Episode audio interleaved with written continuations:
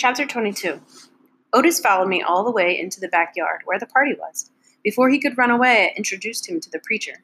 Daddy, I said, this is Otis. He's the one who runs Gertrude's Pets. He's the one who plays the guitar so good. How do you do? the preacher said. He stuck out his hand to Otis, and Otis stood there and shuffled his big jar of pickles back and forth, trying to free up a hand to offer back to the preacher. Finally, he ended up bending over and setting the jar down on the ground. But when he did that, his guitar slid forward and hit him in the head, and a little boing sound. Sweetie Pie laughed and pointed at him like he was doing the whole thing on purpose just to amuse her. Ouch, said Otis. He stood back up and took the guitar off his shoulder and put it down on the ground next to the jar of pickles. And then he wiped his hand on his pants and stuck it out to the preacher, who took it and said, It sure is a pleasure to shake your hand. Thank you, said Otis. I brought pickles. I noticed, said the preacher. After the preacher and Otis were done shaking hands, I introduced Otis to Miss Franny Block and to Amanda. And then I noticed him and introduced him to Gloria Dump. Gloria took his hand and smiled at him, and Otis looked right in her eyes and smiled back. He smiled big. I brought pickles to your party, Otis told her.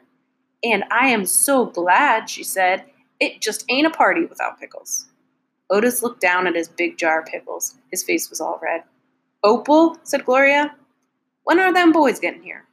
I don't know, I said. I shrugged. I told them what time we were starting. What I didn't tell her was that they probably weren't coming because they were afraid to go to a party at a witch's house. Well, said Gloria, we got egg salad sandwiches, we got dump punch, we got pickles, we got dog pictures, we got Littmus Lozenges, and we got a preacher who can bless this party for us. Gloria Dump looked over at the preacher. He nodded his head at Gloria and cleared his throat and said, Dear God, thank you for warm summer nights and candlelight and good food. But thank you most of all for friends. We appreciate the complicated and wonderful gifts you give us in each other, and we appreciate the task put down before us of loving each other the best we can, each as you love us. We pray in Christ's name. Amen. Amen, said Gloria Dump. Amen, I whispered. Gertrude? Cro- croaked Gertrude. Are we fixing to eat now? Sweetie Pie asked. Shh, said Amanda, Winn-Dixie sneezed.